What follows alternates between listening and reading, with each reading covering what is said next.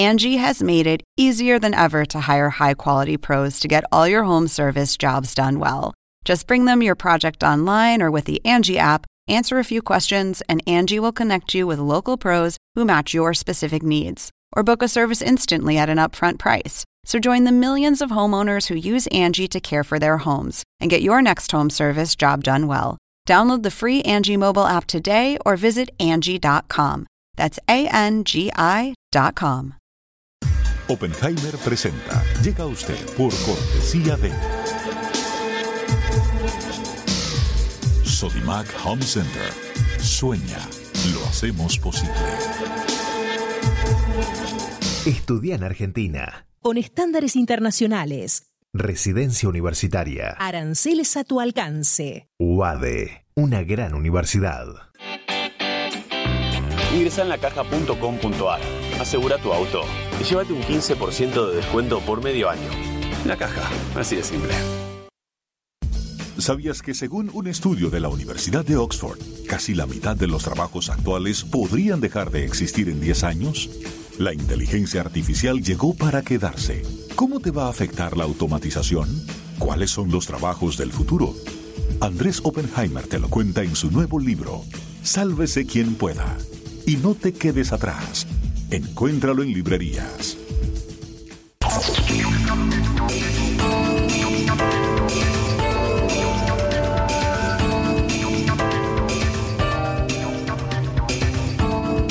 Hola, ¿qué tal? ¿Cómo les va? Soy Andrés Oppenheimer. Gracias por estar con nosotros. Dentro de pocos días, el primero de diciembre, va a tomar posesión como presidente de México Andrés Manuel López Obrador. Va a ser el primer presidente de izquierda en México en muchas décadas y ha prometido una transformación del país, lo que él llama la cuarta transformación de la historia de México. Y entra con una mayoría abrumadora en el Congreso después de haber literalmente arrasado en las elecciones presidenciales de julio pasado. ¿Cómo va a ser la presidencia de López Obrador? ¿Va a ser un izquierdista light o va a ser un populista radical de izquierda?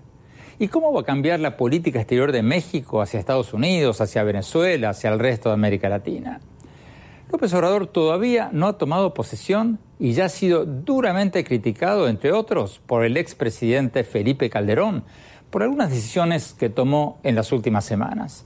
Entre otras cosas, Calderón le achaca al presidente electo haber llamado a una consulta popular hecha a su medida para preguntarle a la gente si quiere seguir adelante con el proyecto de modernización del Aeropuerto Internacional de México, que es una de las obras públicas más grandes del país.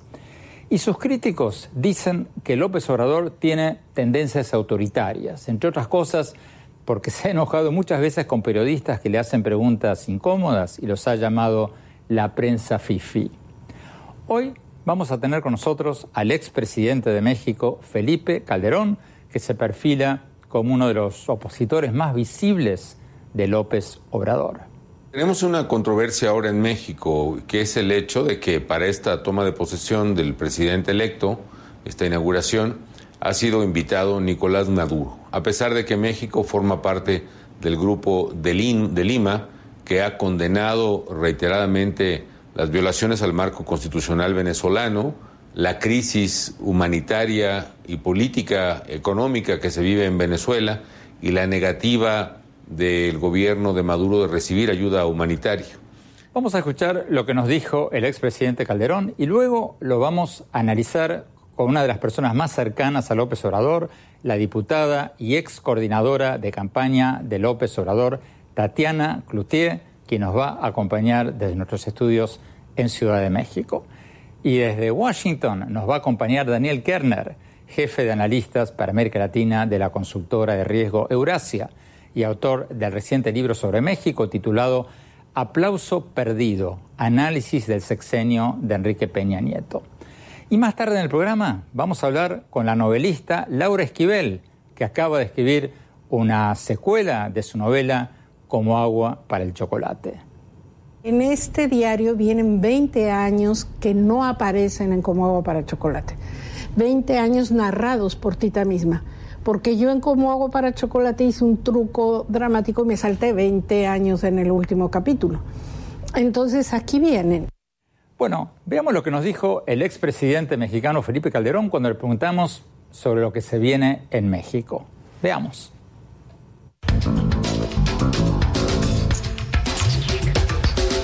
Expresidente Felipe Calderón, muchas gracias por estar con nosotros. Muchas gracias, Andrés. El primero de diciembre asume el presidente electo de México, Andrés Manuel López Obrador. ¿Cómo se perfila este nuevo gobierno? ¿Va a ser una izquierda light o una izquierda moderada o una izquierda jurásica como la de los años 70? ¿Cómo, lo ve? Aún está por verse, Andrés, en esta larguísima transición mexicana que dura cinco meses, del primero de julio al primero de diciembre. Hemos visto rasgos, expresiones que vislumbran lo que puede ser el próximo gobierno en distintas direcciones los dos primeros meses con una gran moderación, una gran prudencia, eh, muy positiva. Eh, los dos últimos meses, en particular el último mes, con gestos que han inquietado profundamente a los mercados, que han depreciado el peso de manera muy fuerte y que han provocado tan solo el día de ayer la caída más fuerte de la Bolsa Mexicana de Valores en prácticamente una década. Eh, los gestos de la simulación de una consulta o una consulta para decidir el sitio del nuevo aeropuerto realizada sin apego a lo que dice la Constitución mexicana y la ley y como consecuencia de ello la cancelación de un proyecto de inversión en infraestructura que fue construido durante varios gobiernos y que según las estimaciones de BBU, BA, Bancomer, implica el cancelarlo una pérdida de más de 200 mil millones eh, de pesos, eh, eh, una, una, cifra pues, cercana al 2% del PIB mexicano, implica una señal muy, muy negativa. Ayer, una, con una mayoría en el Senado, la sola presentación de una iniciativa para regular y prohibir las comisiones bancarias provocó una caída estrepitosa del mercado. Y estos gestos eh, pues aproximan o perfilan más bien un gobierno con desplantes eh, autoritarios, afortunadamente todavía en un contexto de instituciones democráticas en México, y con destellos de populismo que esperamos todos puedan moderarse, pero aún no hay certeza de ello. A ver, concretamente, ¿a quién cree usted que se va a parecer López Obrador? ¿Va a ser una especie de Lula? o de Ollanta Humala o va a ser una Cristina Kirchner o va a ser un Maduro? ¿Cuál, de los tres? En lo, económico, en lo económico veo más un parecido al kirchnerismo definitivamente, ¿no? Es decir, medidas populistas, eh, eh, incomprensión de muchas cosas de la economía, estas medidas, por ejemplo, para intervenir, así sea en cosas que son discutibles, las comisiones bancarias, por ejemplo, que refleja ya un temor en los mercados. Los mercados están leyendo una, un Congreso poco informado, pero con mucho poder de decisión. Eh, la decisión de cambiar el aeropuerto, que tuvo un costo, insisto, que algunos calculan en dos puntos del PIB para México y una baja en las perspectivas de crecimiento, refleja decisiones que se imponen por encima de cualquier racionalidad técnica, y que fue un poco lo que perfilaría yo, eh, ocurrió en muchos aspectos del kirchnerismo. Uh, ahora bien, no creo evidentemente que se presente un panorama como el de Venezuela de Maduro en el corto plazo. Pero finalmente, eh, también contestando tu primera pregunta, el chavismo de hace 20 años era sustancialmente distinto, llegó democráticamente, tenía una vertiente de mucha credibilidad y legitimidad, respetó las formas democráticas durante más de una década y luego vino este enorme deterioro. Entonces yo creo que México no debe esperar que le llegue a largo plazo. Creo que en el corto plazo veremos un mecanismo igual, respetuoso de ciertas formas, contenido en algunos límites, pero las expresiones en política económica creo que tendrán un poco de kirchnerismo. Eh, y en el equipo de López Obrador hay gente sensata también que nos haría pensar más en un poco como Ollanta a Humala, pero ese equipo racional económico no está ganando las batallas de las decisiones, por lo que se ve ahora en la transición con el caso del aeropuerto. Y finalmente creo que el modelo en términos de, lo, de tu noble profesión, el modelo en términos de libertad de expresión y periodismo, se parecerá más a Correa de Ecuador, es decir, una, una militancia activa en contra de voces discordantes en la prensa, en los medios, una intimidación y probablemente autocensura de muchos medios en México que ya estamos observando con eh, problemas pues para la convivencia política derivadas de esas, si no cancelaciones, sí restricciones, intimidaciones a la libertad de expresión. Vamos a Ciudad de México, Tatiana Cloutier, ex coordinadora de campaña López Obrador. La misma pregunta que le hacíamos al expresidente Calderón. ¿Cómo va a ser el gobierno de Andrés Manuel López Obrador? ¿Va a ser un Ollanta Humala, una Cristina Kirchner o un Nicolás Maduro? Yo creo que ninguno de los, de, los que mencionas en términos de que no me gusta normalmente decir a quién vas a copiar, ¿por qué no voltear a ver y pensar que lo que México tiene que hacer es tomar lo mejor de cada una de las prácticas que se han hecho en el mundo y poderlas aplicar en un modelo que Andrés Manuel ha querido plantear y fue lo que se promovió a lo largo y a lo ancho de la campaña, ¿sí? En la parte económica es muy abiertamente conocido lo que se estuvo proponiendo y lo que se propone es cómo eh, lograr el, tener más exportaciones con mayor contenido mexicano. Me encanta ahorita, antes de que empezábamos a hablar o que te empezaba yo a, ahorita eh, escuchando previamente lo que están hablando, cómo tomar los retos de esto que estás planteando en tu nuevo libro. No lo he leído, pero ya decir si en 10 años la mano de obra va a ser sustituida de alguna manera por la inteligencia artificial, ¿dónde vamos a estar como país ahí? Y en eso eh, nuestra futura secretaria de Economía ha sido muy clara en vincular junto con CONACIT, con la futura persona que estará al frente de CONACIT, cómo hacerle para poder empezar a tener a través de la innovación, a través de la investigación, eh, eh, mecanismos de poder producir cosas distintas con mayor contenido humano utilizando la tecnología sin estarnos quedando atrás, como a veces parecería que nos podemos quedar atrás si seguimos simplemente produciendo mano de obra y no mente, mente de obra. Más o menos así era el juego con el que Graciela Márquez hablaba y decía que tendremos que tener más productos con desarrollo de eh, tecnología y con innovación. Entonces creo que en este sentido, no podemos voltear a decir que ninguno de los países mencionados habla de esto porque tenemos retos distintos y habremos de estarlos enfrentando de diferente manera. Tenemos que ir a un corte. Cuando volvamos, seguimos hablando sobre el nuevo gobierno de Andrés Manuel López Obrador. No se vayan, ya volvemos. Sueña con ser el papá que tiene las herramientas para hacerlo todo Busca, encuentra, compara. Descubre la que siempre habías querido. Ven a Sodimac Home Center y llévate una o llévatelas todas. Pruébalas, siéntelas. Compra las herramientas de un super papá sin que te supercueste. Y haz tus super proyectos. Encuentra más, ahorra más. Ven y haz más. Sodimac Home Center. Sueña, lo hacemos posible.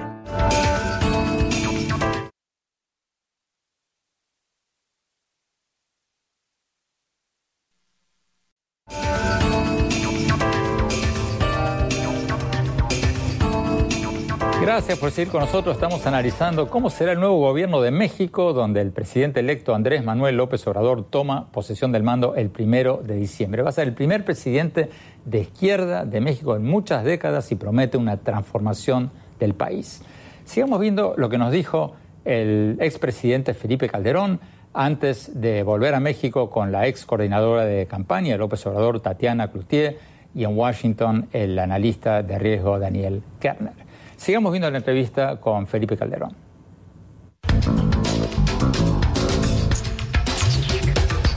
En política exterior, López Obrador no se va a meter porque no es un tema que históricamente le haya interesado mucho o usted cree que podría ser un activista en política exterior e incluso un aliado extraoficial del bloque bolivariano?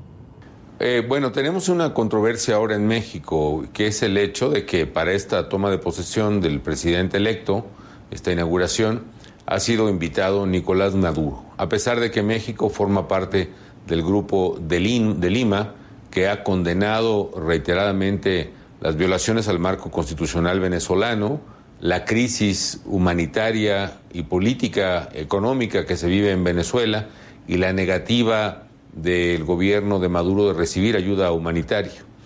Eh, México, que participa hasta ahora en el Grupo de Lima, ha condenado también las violaciones graves a derechos humanos que han llevado a varios países incluso a plantear denuncias contra Nicolás Maduro en la Corte Penal Internacional. Sin embargo, a pesar de ello, ha sido invitado por parte del equipo del gobierno entrante y el liderazgo del Congreso de la Unión, que también está en manos del partido del presidente electo, una invitación pues abierta, pública eh, y muy defendida a Nicolás Maduro, con además acompañada de una serie de argumentos validadores de la antigua doctrina mexicana supuestamente de no intervención, pero que implica de facto pues una validación de un régimen autoritario como el de Venezuela y que desgraciadamente para mí probablemente da una señal muy clara de hacia dónde van a ir las filias, y las simpatías y las eh, fobias del próximo gobierno.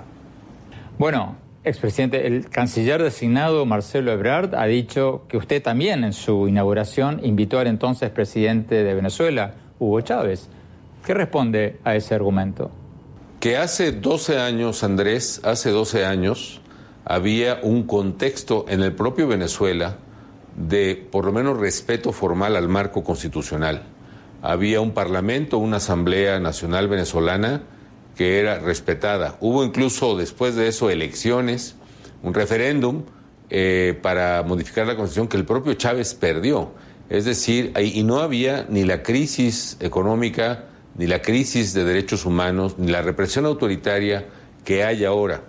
Quien crea que Venezuela de hace 12 años, a que hace referencia este comentario, a mi juicio desafortunado, del próximo canciller, quien crea que Venezuela de hace 12 años es igual a la Venezuela del día de hoy, donde se sufre represión, miseria, inflación sin precedentes en el mundo, eh, dos millones de personas emigrando y huyendo del hambre y de esa represión, violación contumaz de derechos humanos, etcétera. Quien crea que es lo mismo que hace 12 años, pues no ha entendido absolutamente nada. ¿Qué va a pasar con el Grupo de Lima, el grupo de 14 países democráticos, incluyendo Brasil, Argentina, Colombia, México, que han acordado aislar diplomáticamente a Venezuela para presionar por una restauración de la democracia allí? ¿Usted cree que México, bajo la presidencia de López Obrador, se va a salir del Grupo de Lima? Es muy probable. Yo estimo que el equipo de López Obrador eh, hará una serie de maniobras diplomáticas para deslindarse de, los, de la política activa de condena a la violación de derechos humanos en Venezuela, incluyendo las políticas del Grupo de Lima. Ojalá esté yo equivocado y no lo haga. Pero evidentemente que en la configuración de nuevos gobiernos en la región, señaladamente el de Colombia, el de Brasil, probablemente haya eh, una recomposición del Grupo de Lima, no solo en su integración, sino también en sus alcances. Habrá que ver qué ocurre, pero mucho me temo que México, desde ahora, discursivamente y en los hechos con esta invitación a Maduro, está eh, dando señales de deslinde respecto de lo actuado hasta ahora por el Grupo de Lima. Vamos a Ciudad de México. Tatiana Cloutier, ex coordinadora de campaña de Andrés Manuel López Obrador. ¿Qué respondes a esto que acaba de decir el expresidente de México, que según él es probable que el nuevo presidente de México se deslinde de este grupo de Lima que intentaba presionar por la restauración de la democracia en Venezuela? Tu, tu respuesta. Dos cosas aquí importantes, Andrés. Primero, eh, yo no soy un especialista en temas de relaciones exteriores, entonces no me voy a meter en términos de si va a entrar o no va a entrar y en esta parte. Esto habrá que invitar a Marcelo Ebrard y preguntárselo. Coincido con el presidente eh, eh, Felipe Calderón en una sola cosa, en que el Venezuela de 2000, bueno, el Venezuela de cuando él toma posesión y el Venezuela de hoy no son iguales, pero miente el presidente cuando dice que, que lo invitó y cómo se justifica. Si nosotros recordamos la campaña de 2006 con Felipe Calderón y Andrés Manuel que compitieron por diferentes vías, Felipe Calderón ya traía el sonsonete y la mentira esta de que Andrés Manuel y que México se iba a convertir en un Venezuela. Entonces miente el presidente y adecúa los comentarios a lo que le conviene para ahorita justificar por qué lo invita. Entonces Marcelo Ebrard tiene de alguna manera una razón muy importante de recordarnos por qué el presidente Felipe Calderón en la toma de posesión sí tenía el derecho que hoy no le concede al gobierno entrante a tener, a invitar a un jefe de Estado y eso no quiere decir que porque estés invitando a un jefe de Estado estás avalando las cosas que él hace o no. No lo podemos poner en la misma dimensión y puedes no coincidir en una circunstancia y eso no te hace que no tengas que invitar a los jefes de Estado. Voy por un punto en esta parte y no podría retirarme sin hacer este comentario cuando hablamos de la libertad de expresión, Andrés, por lo siguiente. Felipe habla sobre, bueno, el presidente Felipe Calderón habla como que eh, se le olvida o le tuvo un lapsus de cuando él estuvo en el gobierno y el propio eh, Vicente Fox. Felipe, recordarás que echó casi fuera a tu compañera de CNN, Carmen Aristegui, una de las grandes crisis que se vivió en términos de lo que viene siendo libertad de expresión, fue en ese momento algo eh, eh, público, algo totalmente abierto e igualmente los canales con Gutiérrez Vivó se cerraron en el gobierno de Vicente Fox. Lo pongo en perspectiva porque no podemos hablar o no podemos olvidar los hechos y que con eso sientas que tienes autoridad porque ya ves las cosas desde una perspectiva y no juzgas tu gobierno en la misma manera en que quieres juzgar a uno que ni siquiera ha entrado. Entonces dejo el punto ahí y estoy atenta a tus preguntas, Andrés.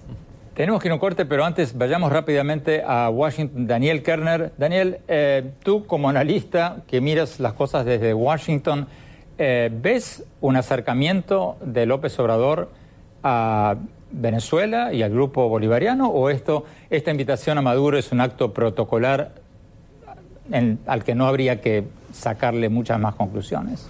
No, yo creo que va a haber un cambio en la orientación de la política de relaciones exteriores de México, seguro. Digo, menos activo hacia Estados Unidos.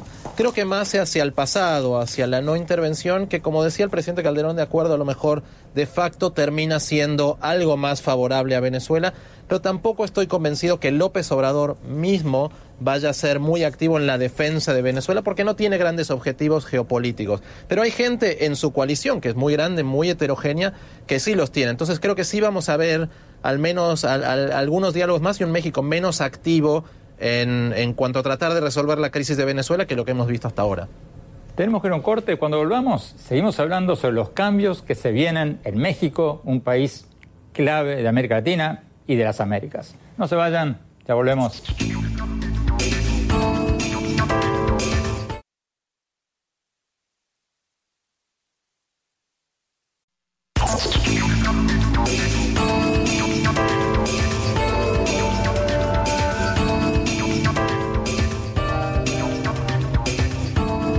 Gracias por seguir con nosotros. Estamos analizando cómo será el nuevo gobierno de México del presidente electo Andrés Manuel López Obrador que toma posesión del mando el primero de diciembre, va a ser el primer presidente de izquierda de México en muchas décadas, promete una transformación importante del país.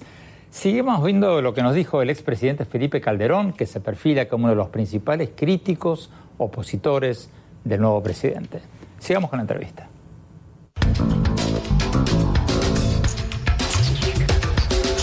¿Cómo cree usted que se van a llevar López Obrador y el presidente Trump? ¿Vamos a ver una guerra de insultos o van a simular estar enamorados como Trump con Kim Jong-un o antes con el presidente francés Emmanuel Macron?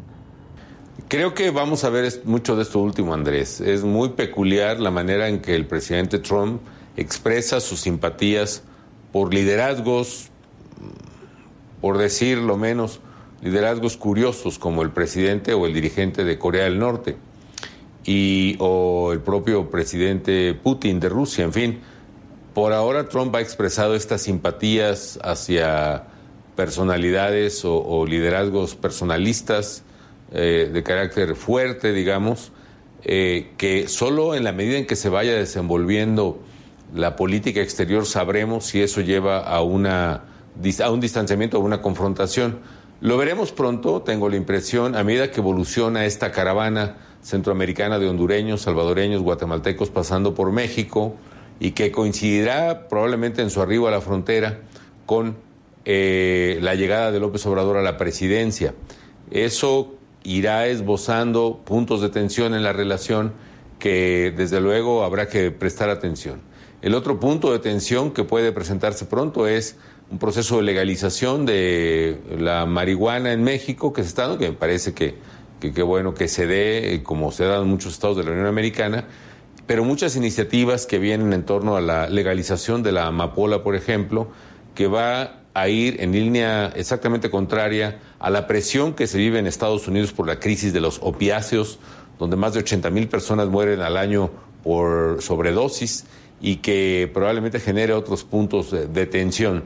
De manera tal que en temas tradicionales complejos de la relación bilateral, como es precisamente tema de drogas y tema de inmigración, sabremos si el talante de ambos presidentes permitirá resolver comedidamente esos puntos conflictivos o se escalará una tensión que pues no conviene a nadie. ¿no? Algunos dicen que López Obrador y Trump se van a retroalimentar, o sea que se van a usar mutuamente para asusar a sus respectivas bases. O sea, que cuando se empiecen a pelear, Trump le va a poder decir a sus bases, ven, yo les dije, los mexicanos son bad hombres, y López Obrador a su vez le va a poder decir a sus seguidores, ven, yo les dije, los gringos no son de fiar. Tienes toda la razón. definitivamente es una hipótesis eh, muy probable porque políticamente les conviene a ambos esta actitud de acusación de finger point eh, del presidente mexicano tratando de ganar credibilidad y apoyo o de sostenerla eh, teniendo un enemigo tan visible enfrente y de la misma forma el presidente Trump creando la imagen de un adversario externo eh, en torno al cual aglutinarse para defender al país, que es básicamente la expresión de los populismos. El populismo finalmente tiene una vertiente que es eso, es la creación real o imaginaria de enemigos externos con el tal de aglutinar el apoyo político interno. Tenemos que ir a un corte. Cuando hablamos, le quiero preguntar a la ex coordinadora de campaña del nuevo presidente de México, Tatiana Cloutier, eh, y al analista Daniel Kerner en Washington, si esto que el presidente Calderón llamó desplantes autoritarios del nuevo presidente es cierto o falso, si se viene un gobierno autoritario o no. No se vayan, ya volvemos.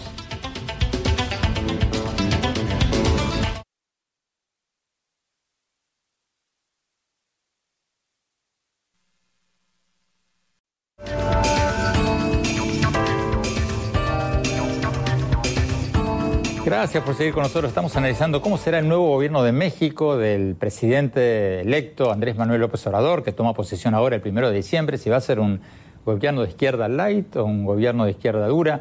Vamos a México. Tatiana Cloutier, coordinadora de campaña del presidente electo eh, de México. Tatiana, eh, ¿cuál es tu respuesta a lo que dijo el expresidente Calderón eh, recién de que el presidente López Obrador tiene desplantes autoritarios. esas fueron sus palabras. ¿Cuál es tu respuesta a, eso? Fíjate, voy a jugar un poco al tema psicológico porque este tema me recuerda mucho la situación que se presentó a lo largo del gobierno de Vicente Fox cuando Andrés Manuel se encontraba como jefe de gobierno del Distrito Federal y cómo esto era como un espejo entre uno y otro. Parecería que uno se eh, espejeaba en el otro, por decirlo menos, en términos de que Fox se la pasaba criticando lo que él repetía o hacía aparentemente con respecto a Andrés Manuel. Y en este sentido casi veo una situación en donde el presidente Felipe Calderón se la ha pasado eh, repitiendo una y otra vez la historia misma que conforme en el 2006 de que Andrés Manuel era y parecería que seguimos en campaña. ¿A dónde voy con esto? Yo sí creo que hay situaciones en donde eh, los presidentes tienen un mandato, que deben de tomar dicho mandato y llevar a cabo ciertas cosas. Evidentemente, el presidente electo no es ahorita quien es responsable de tomar decisiones y acciones porque no está en funciones todavía.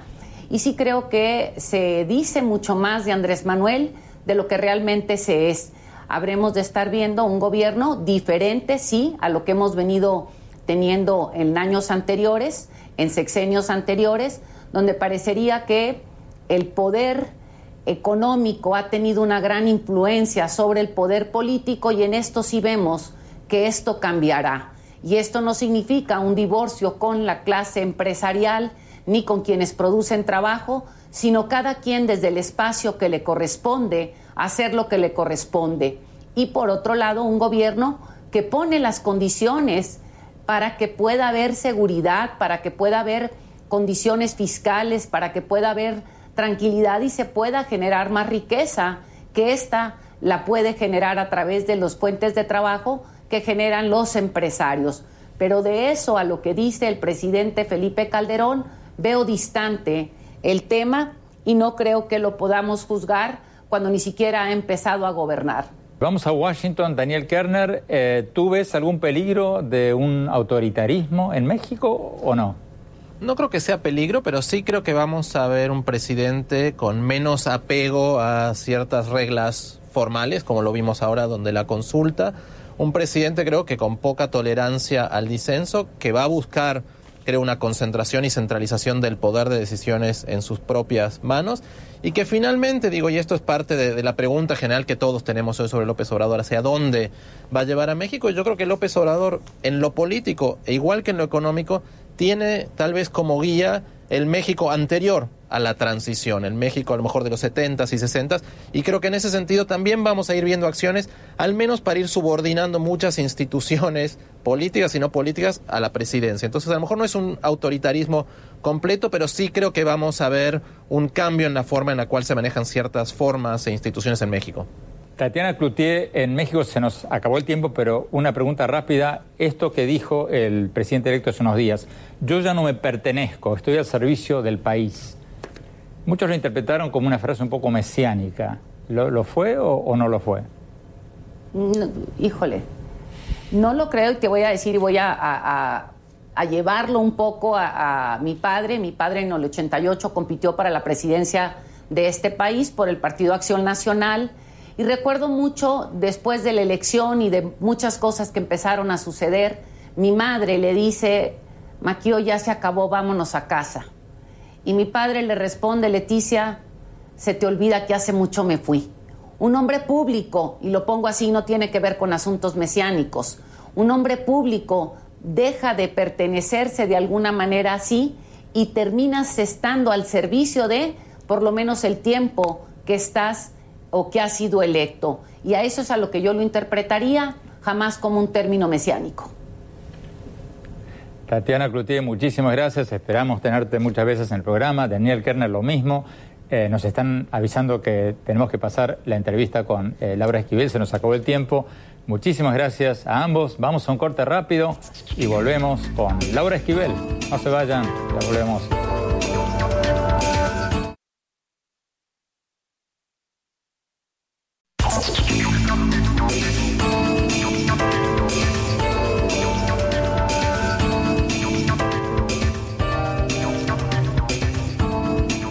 Gracias por seguir con nosotros. Hace pocas horas hablamos con Laura Esquivel, la famosa escritora mexicana que escribió Como agua para el chocolate y acaba de presentar su nuevo libro, El diario de Tita, en la Feria Internacional del Libro de Miami. Laura Esquivel también es diputada nacional en México del partido López Obrador. Veamos la entrevista.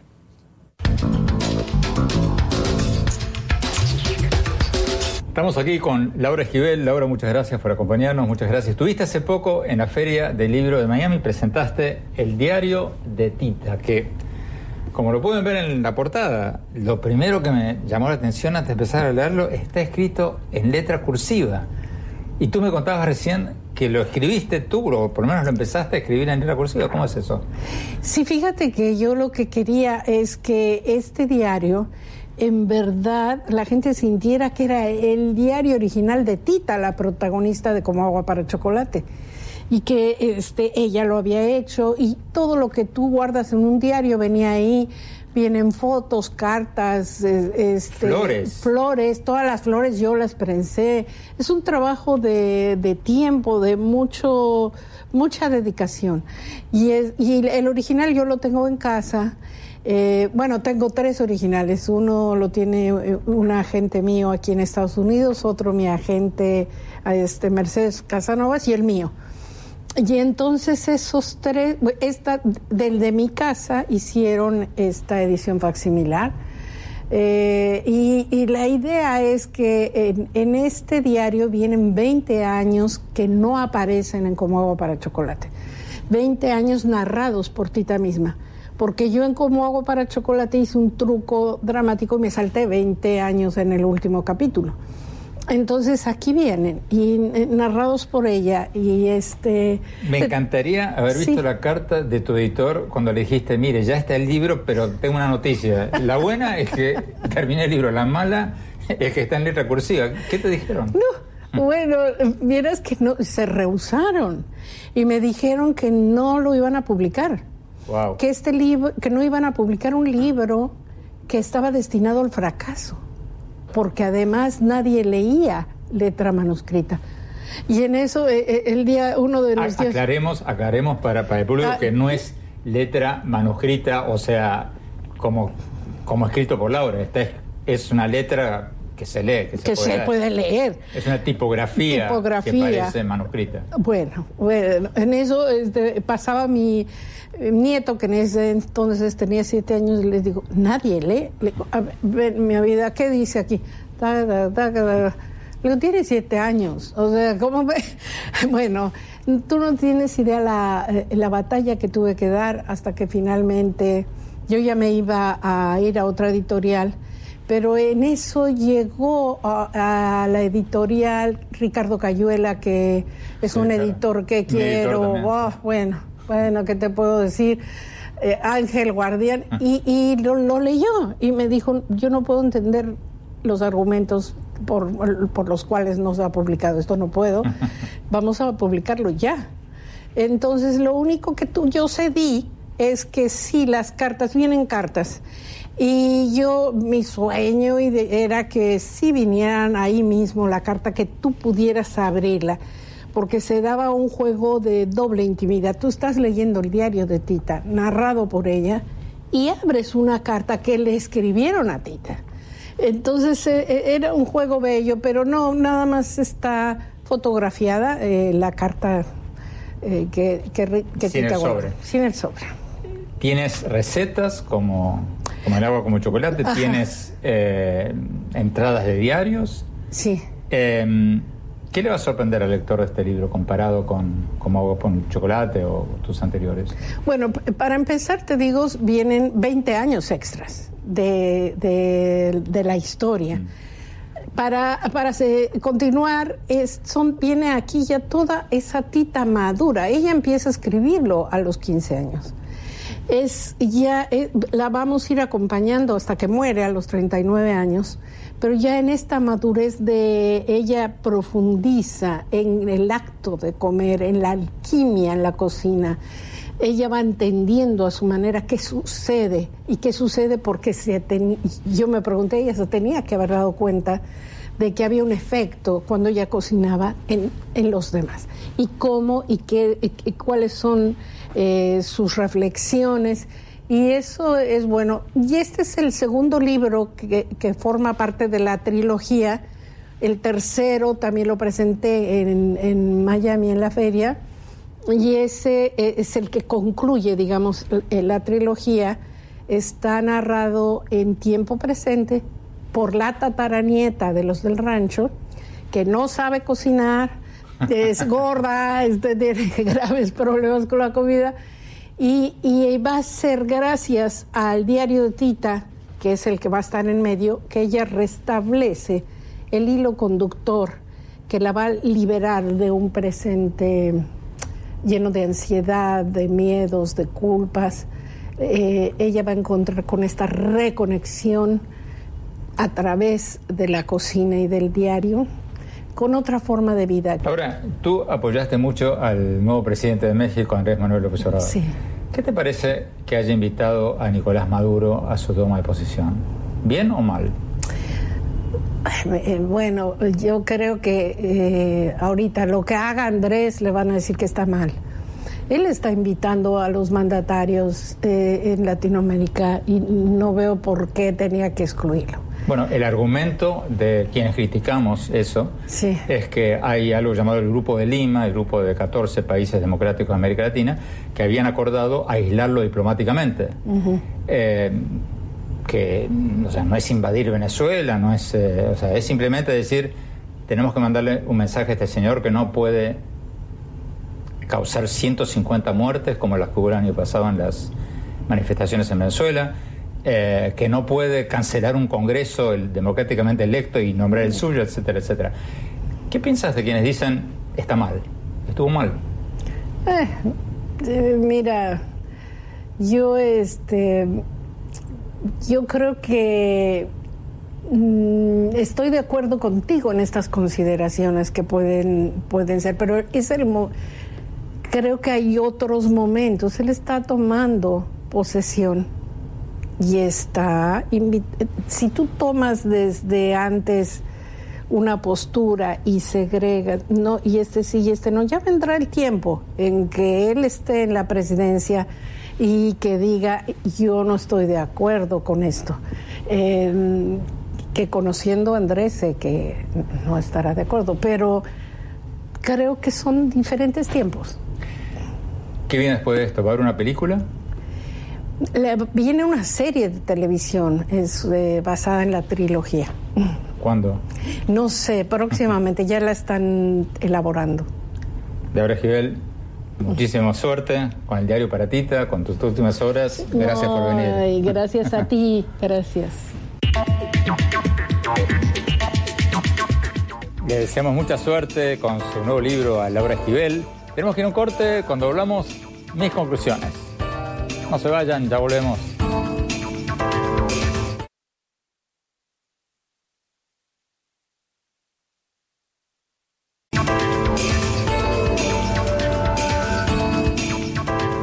Muchas gracias por seguir con nosotros. Ya faltan muy pocos días para la toma de posesión de Andrés Manuel López Obrador como nuevo presidente de México el primero de diciembre. Y como decíamos al principio del programa, López Obrador va a ser el primer presidente de izquierda de México en mucho tiempo.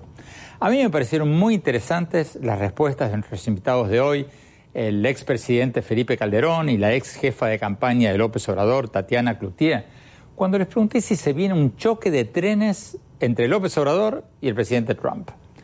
Mi reflexión, yo creo que tarde o temprano los dos se van a enfrentar. No me extrañaría que pronto se saquen los guantes y se digan de todo públicamente. ¿Por qué? Porque tanto López Obrador como Trump son nacionalistas y populistas. Uno de izquierda, el otro de derecha, pero ambos son nacionalistas y populistas. Y en la mayoría de los casos, los presidentes nacionalistas y populistas viven de la confrontación, se alimentan de las batallas verbales, necesitan crearse enemigos, reales o ficticios, para movilizar a sus bases. Entonces, no sería de extrañar que Trump y López Obrador se usen mutuamente para movilizar a sus respectivas bases. Que cuando López Obrador, por ejemplo, le responda a Trump por alguna cosa que diga el presidente de Estados Unidos sobre los migrantes mexicanos, Trump le diga a sus seguidores, ven, yo se los dije, los mexicanos son bad hombres. Y viceversa, si Trump critica algo de López Obrador, como hizo hace pocos días con el presidente de Francia, no sería raro que López Obrador no se quede callado y le diga a sus seguidores, ven, yo se lo dije, los gringos son entrometidos. Los populistas viven de la confrontación. No se puede descartar que tarde o temprano veamos un choque de trenes entre ambos presidentes. Ojalá que eso no suceda, porque eso no lleva a nada y la historia está repleta de presidentes nacionalistas y populistas que usaron el patriotismo como una excusa para acaparar poderes absolutos. Y cuando los presidentes asuman poderes casi absolutos, no quedan instituciones fuertes, entonces los inversionistas se asustan porque no hay reglas de juego claras, no hay protecciones para las inversiones y hay menos crecimiento y aumenta la pobreza. Ojalá nada de esto ocurra y que tanto México como Estados Unidos puedan cooperar más y crecer más conjuntamente. Porque, como lo hemos dicho mil veces en este programa, una marea en alta levanta a todos los barcos.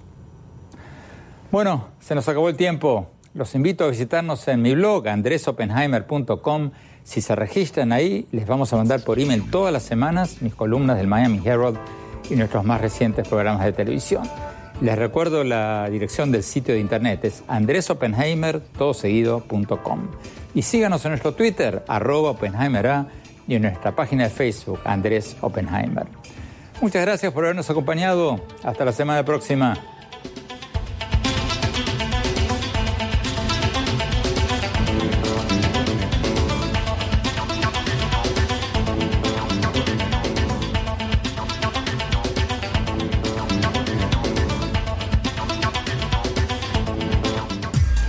Oppenheimer presenta. Llega a usted por cortesía de